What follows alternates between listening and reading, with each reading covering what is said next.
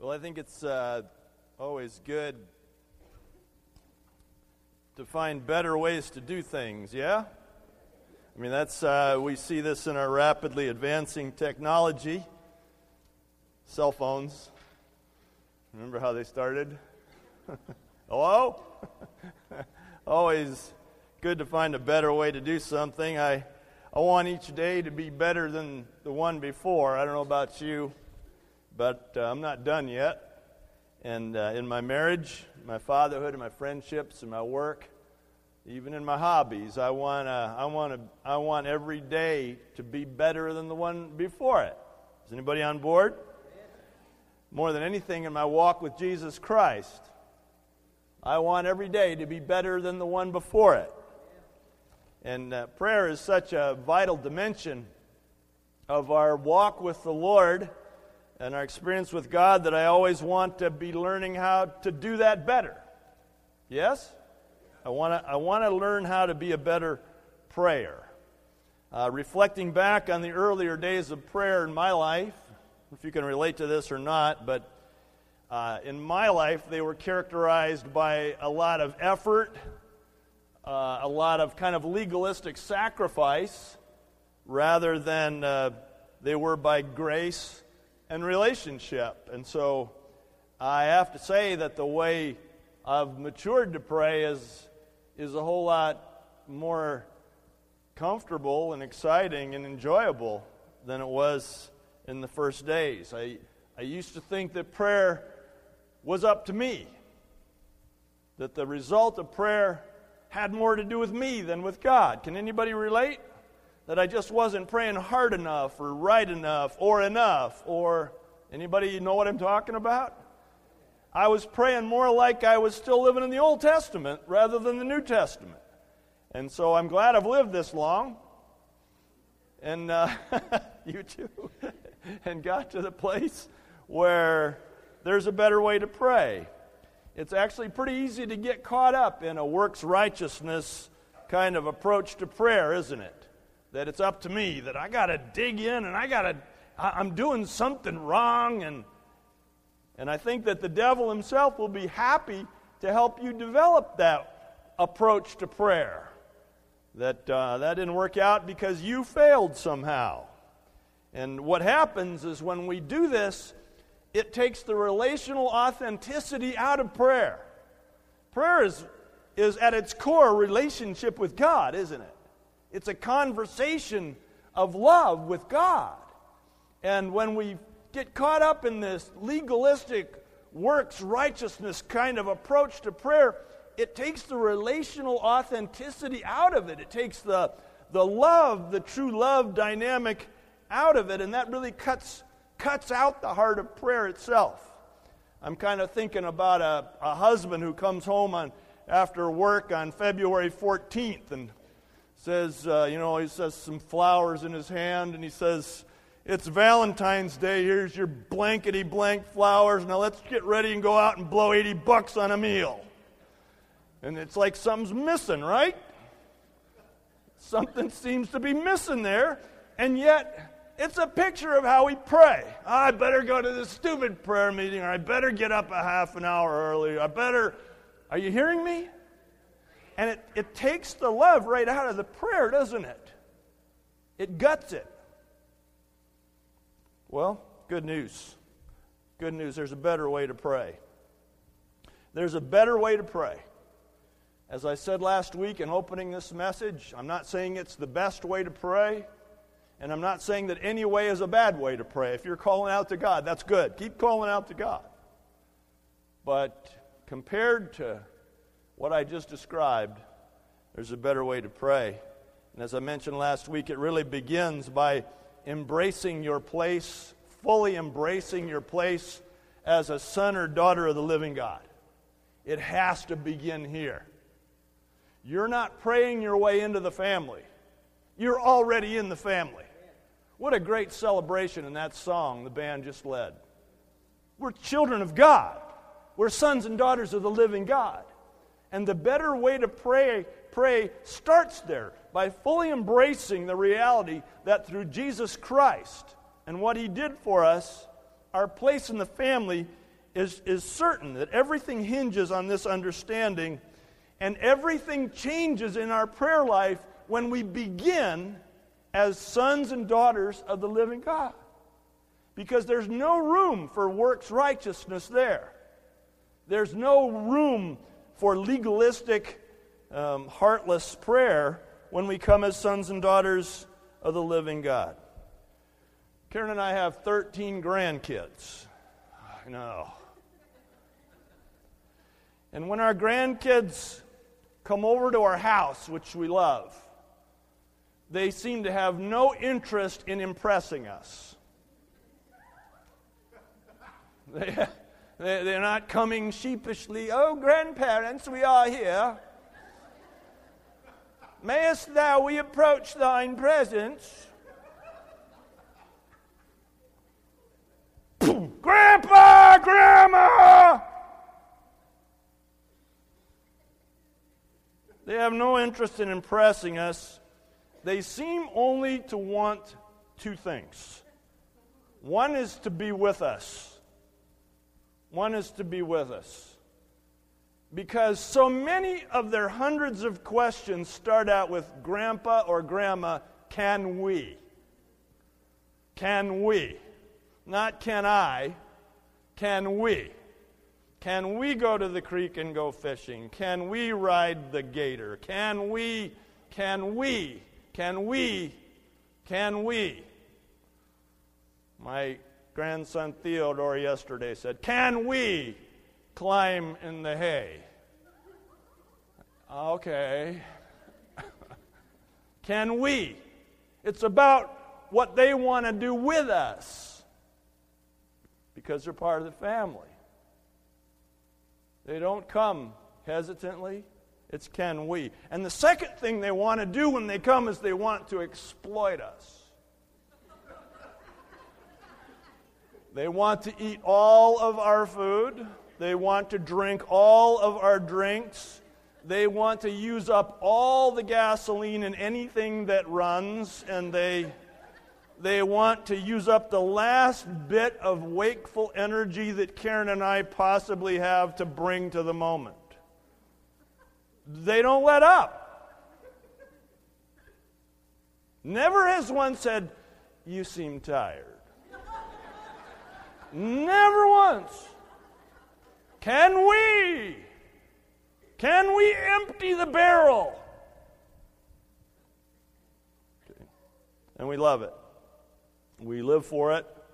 And not one single time have any of them ever said, Grandpa and Grandma, I really owe you big time. They've never said, someday, someday, I'm going to pay you back for all the fun we've had on your farm. They've never, I, don't, I hope the thought has never crossed their mind. And that's where a better way to pray begins. We're sons and daughters of the living God. It's true, He's still God. He's still holy, righteous, pure, and perfect, Lord of the universe.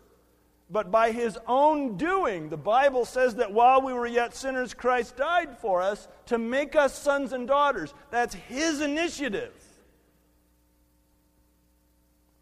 So prayer looks more like, Lord, I'm hungry.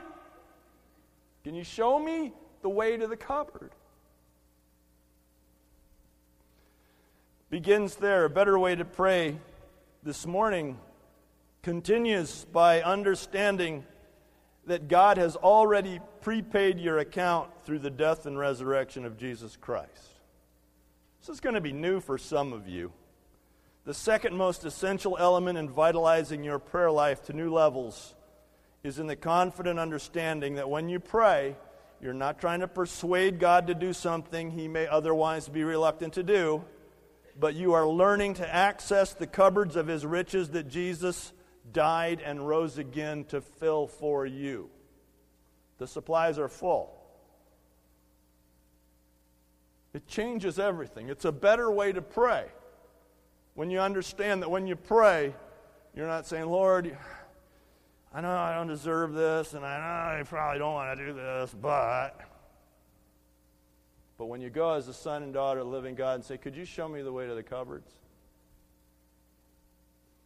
The specifics of your prayers, the Bible teaches, have been answered long before you thought to pray them.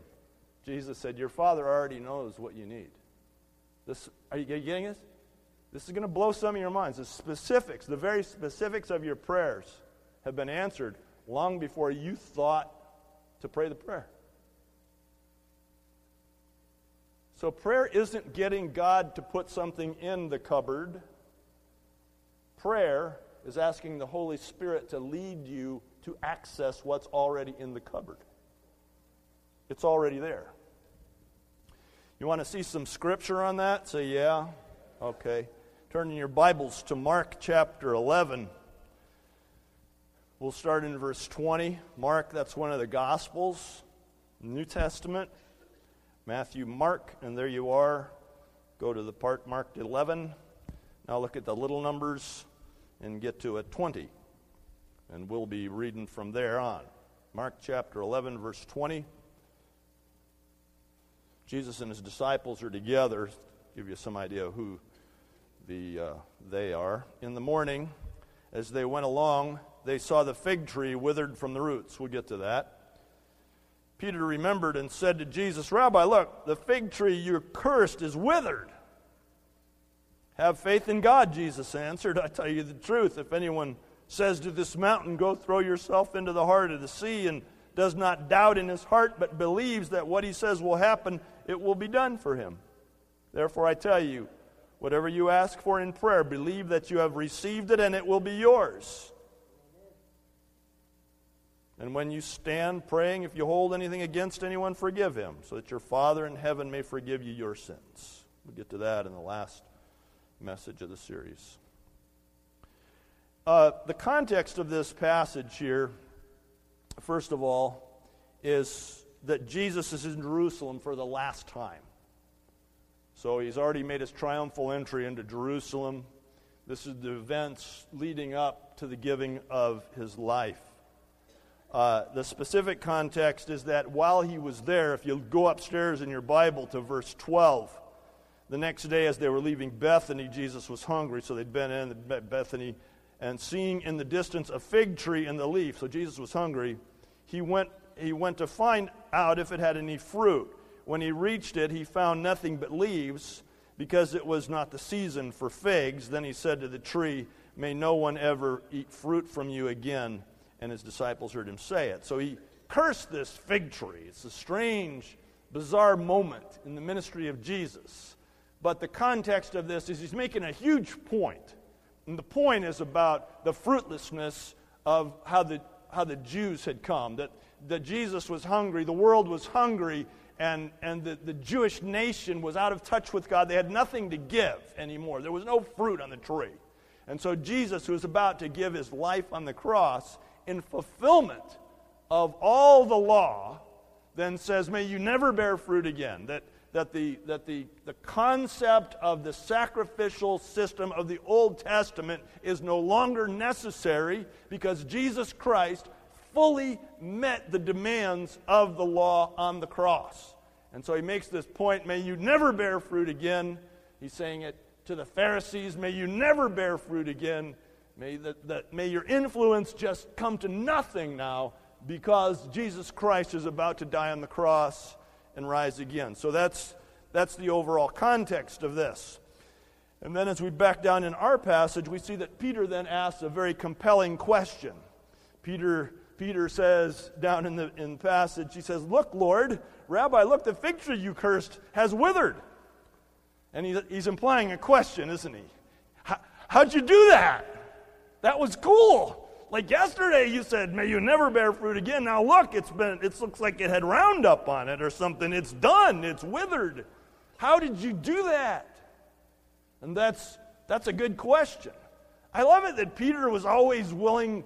He was he was the guy who was willing to ask the question that everybody else was thinking, but didn't want to ask because they thought it was a stupid question. Anybody?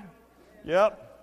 Like you're in trigonometry and you're going like so, what's a cosine again, right? No? Something about the ratio of the adjacent side to the hypotenuse or something? Is that, is that even close?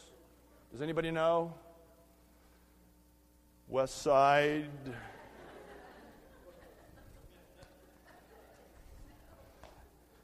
You're in a situation. You're in a situation and you're, you, you want to ask a question. I can't, I'm sorry, I, can't, I got to like use my other hand to do it, so I'm definitely. Uh, you're in a situation and somebody needs to ask the question. And Peter asked the question, the compelling question How did you do that? Jesus gives a two part answer. And the first thing he says is simply this is uh, he says, he says, when you learn what faith is, then nothing will be impossible for you. Have faith in God, he said in verse 22. I tell you the truth, if anyone says to this mountain, if anyone, have faith in God, have faith in God, and if anyone, if anyone says to this mountain, go throw yourself into the sea, and does not doubt in his heart, but believes that what he says will happen, it'll be done. Oh, man. That's a mind blower, isn't it? Come on. Is that a mind blower? Does the Bible say it? Yeah. The answer is yeah. I just read it, you guys. Yeah, it says it. But it's like, come on, Jesus. He makes these audacious statements that just rock our world, yeah? And how many of you, like me, have prayed for something you thought was important and thought you were praying in faith and it crumbled in front of you? There must be something wrong with the Bible, right? Must be something wrong with God, right? No, and no. I'm still learning what faith is. I am still learning what faith is. He said, Have faith in God. If you have faith in God, then you can pray. I'm still growing in my understanding of what faith is. I hope I live to be a thousand because at this rate, I'm still learning what faith is. But the truth remains. There's definitely a progressive part of our journey. I mean, how many of you would say that your understanding of faith is substantially different than what it was when you were younger in the Lord? Yeah. The promise remains. There's nothing wrong with the Bible, there's nothing wrong with God. We've got to get in touch with what this faith means.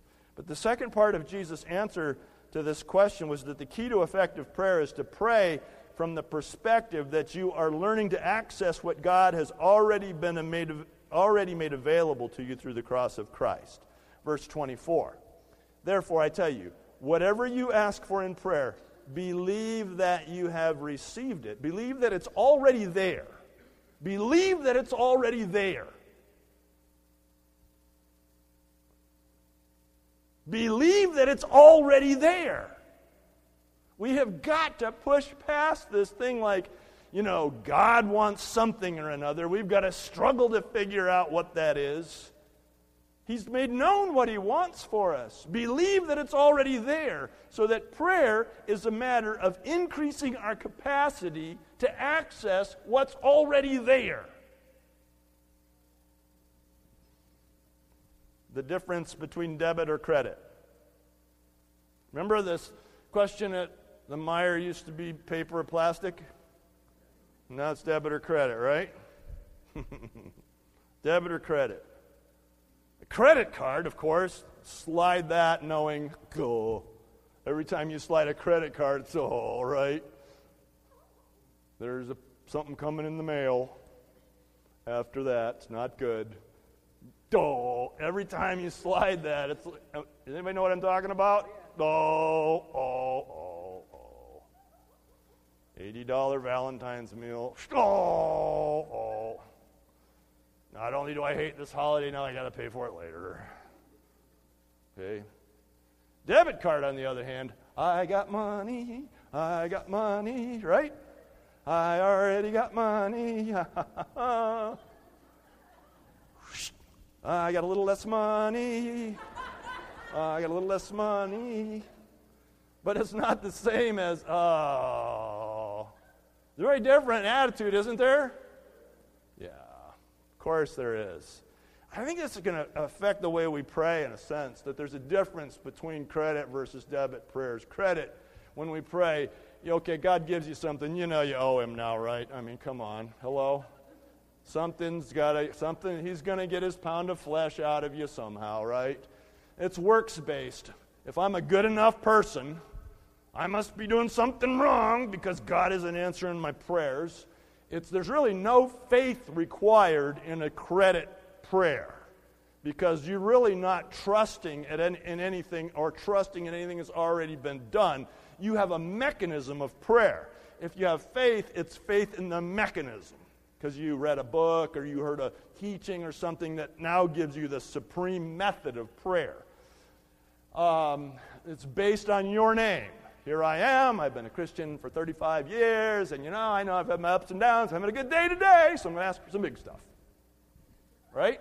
Can anybody relate to any of this? Seven of you. Okay. And, and it's a ba- based on a promise of what you'll do later. How many of you, don't raise your hand, have ever bargained with God? Don't raise your hand. God, if you answer this prayer, then I will. If you, eh, God, if you give me this, then I promise I will. Don't say that out loud. Okay?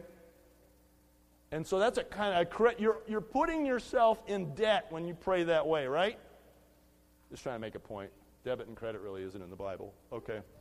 A debit prayer, you're, you're approaching your prayer that it's fully prepaid.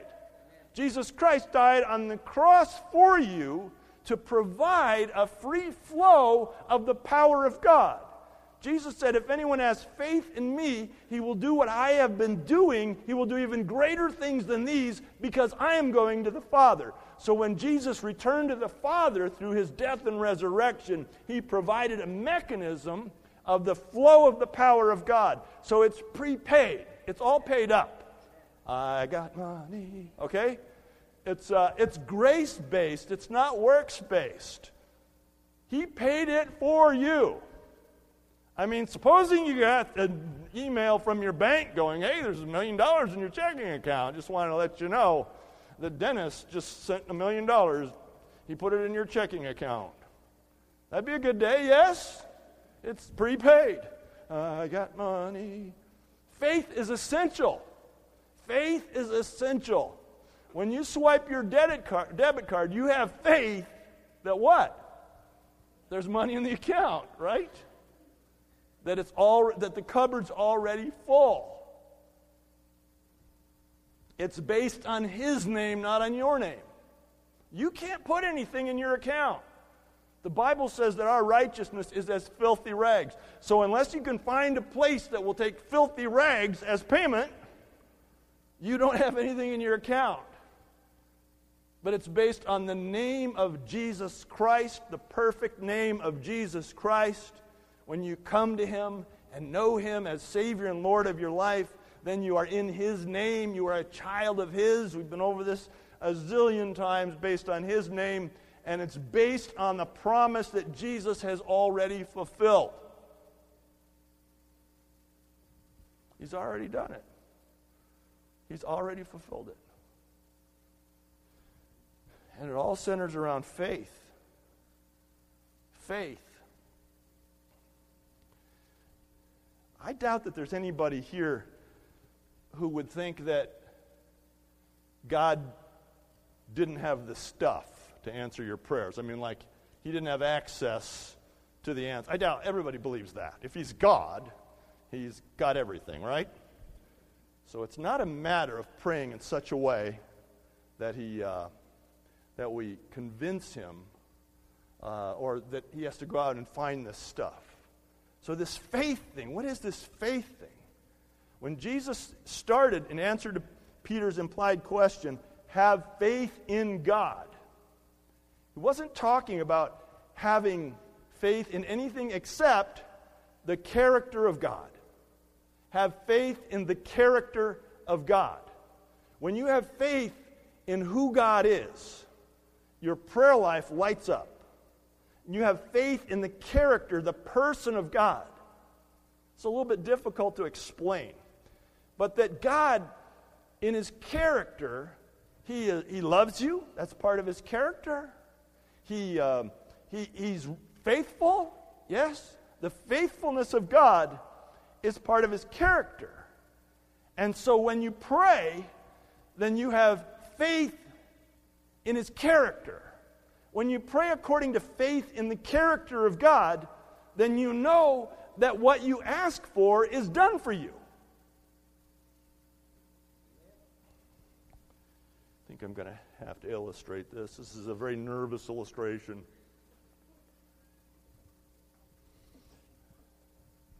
I need Eddie and Pat and Dennis and Vladimir and Chris and John. I need six men of character. Come to me, brothers, right here in front of me.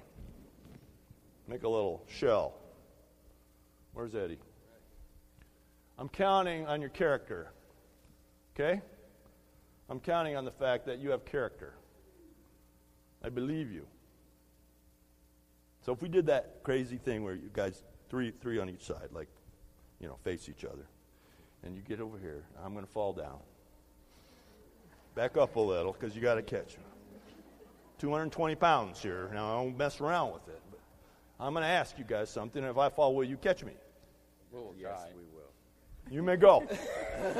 Come back here. Uh, I'll try. I don't want any trying. Yoda said there is no try. Okay, Yoda. Only doing. Thank you. How do you know Yoda's stuff? Is it a height advantage or? we got your back. Okay. Will you catch me? Yes. Yes. Absolutely. Yes. Yes. I will. Definitely. Thank you. Okay.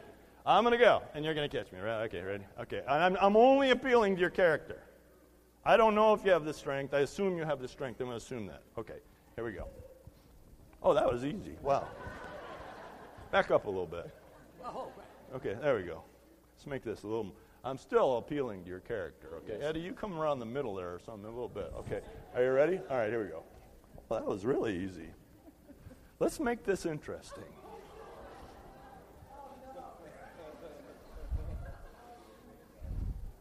Come on, right here, right here. I'm going to appeal to your character. No, hands down. Okay. Okay? All right. Vladimir, will you catch me? Definitely. Okay. you sure, right? Okay. All right. Uh, this is faith. I'm just going to appeal to your character. Because I believe you. Because you said something, I believe it. I'm going to fully trust in it. Ready? I'm not even going to count. I'm just going to go. All right. Thank you. You may sit down. All right.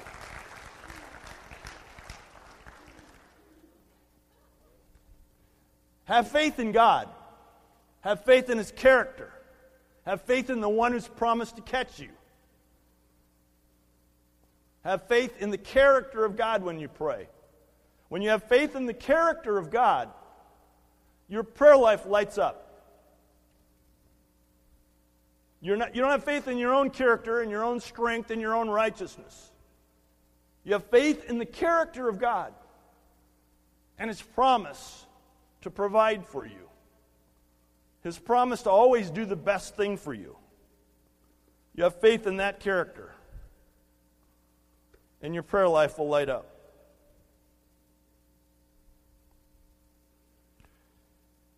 I would just like you to think about for a moment as we get ready to close being a part of the idyllic Thanksgiving family dinner. I don't know how many of you have any version of this or you have an aversion for this when it comes around. We, we all live different lives. But you can imagine it at the very least about being a part of the perfect family and uh, Thanksgiving comes around, and Grandma and Grandpa have everybody over. Grandma's been slaving for four days for something we will devour in 22 minutes. All of this, in order for you to be a full participant at that table, two things have to be true. One, you have to believe that you have a right to be there. You have to believe that you have a right to be there. If it's a family dinner, your right is based on the fact that you are part of the family. either by a bloodline or through marriage or adoption or whatever you would say, but you know that you have a right to be there. So you go confidently because you have a right to be there. But the second thing you need to, you need to know if you're going to enjoy that meal is you have, you have to know that it's fully paid for. It's already paid for. How many of you have ever been to a restaurant and you saw the menu and went. I hope I have enough money? And let me ask you this Did it affect what you ordered? Did it? I'll have the water. and the ketchup. Good. It affects your request because it's based on you. How many of you have ever been to the family Thanksgiving meal and wondered if you had enough money to pay?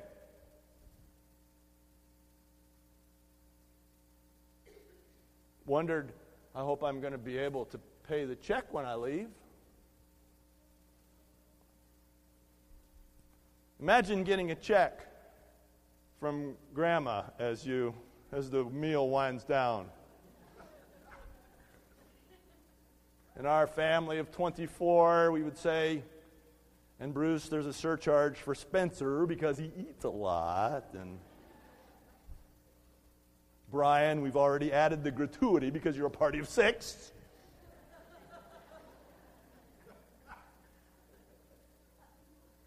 Is there ever a thought when you're in the family dinner room, I hope I have enough to pay for this?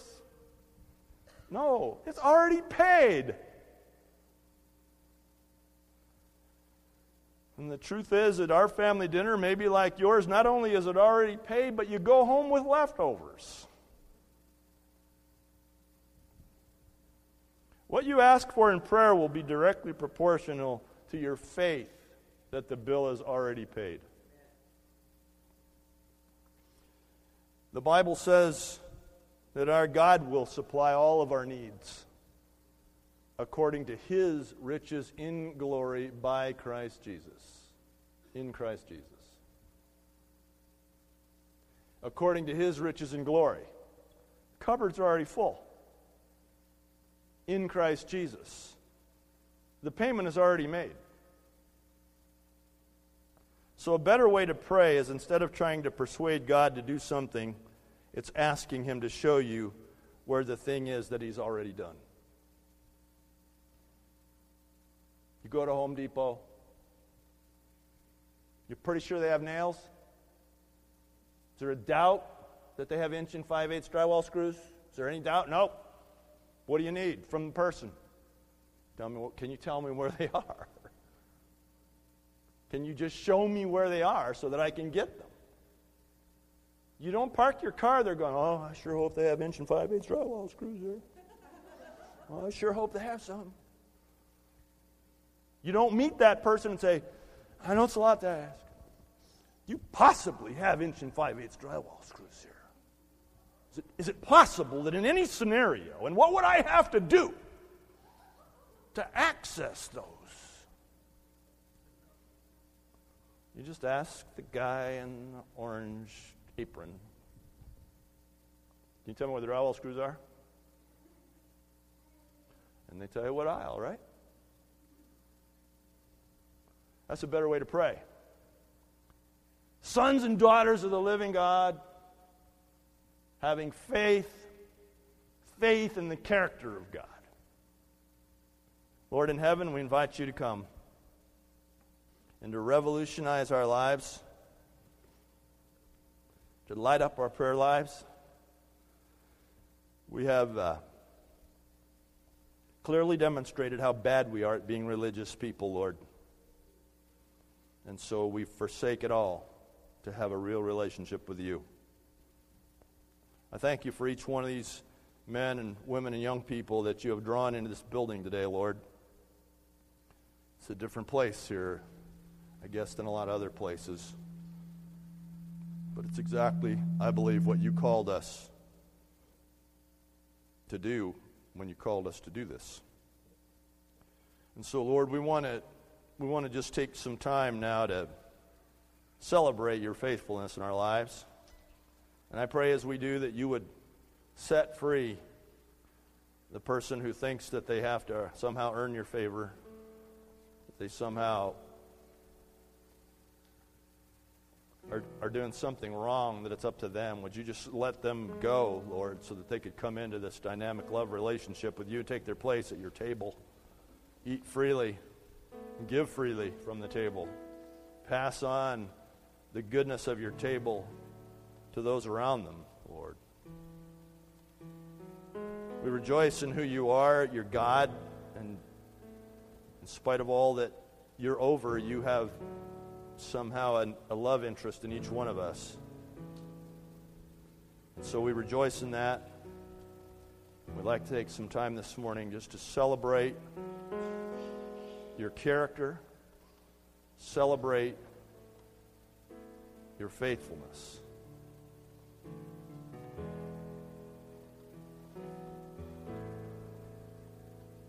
Come, Holy Spirit. Come, Holy Spirit, into this room. I pray that you would extend your offer of salvation to anybody who feels like they're on the outside looking in and they're ready to come in to a relationship with you. I pray that you'd extend your offer of healing and power, deliverance to bodies that are hurting or broken or people are living under some kind of a terminal diagnosis. I pray that you just come now, Father, and demonstrate the power of your faithfulness. I pray for those who will come up here to pray for others. I pray that you'll anoint them with your Holy Spirit and you'll give them eyes to see what you're doing, kingdom eyes, and I pray that you'll give them power to be able to stand in faith and call out things that are not in this realm and just call things over from, from your side to our side, Lord. I just pray a release of the power of God in this room now. In the name of Jesus. Amen. Church, I'd like to invite you to stand with me. I'd like to ask some prayer ministry people to come up and make yourselves available to pray for people. But I want to invite you to celebrate the character of God, the faithfulness of God.